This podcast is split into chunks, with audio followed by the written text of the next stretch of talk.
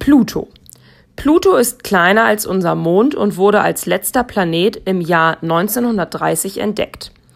Da ein Sonnenumlauf auf dem Pluto 248 Jahre dauert, könnte hier ein Mensch niemals seinen eigenen Geburtstag feiern.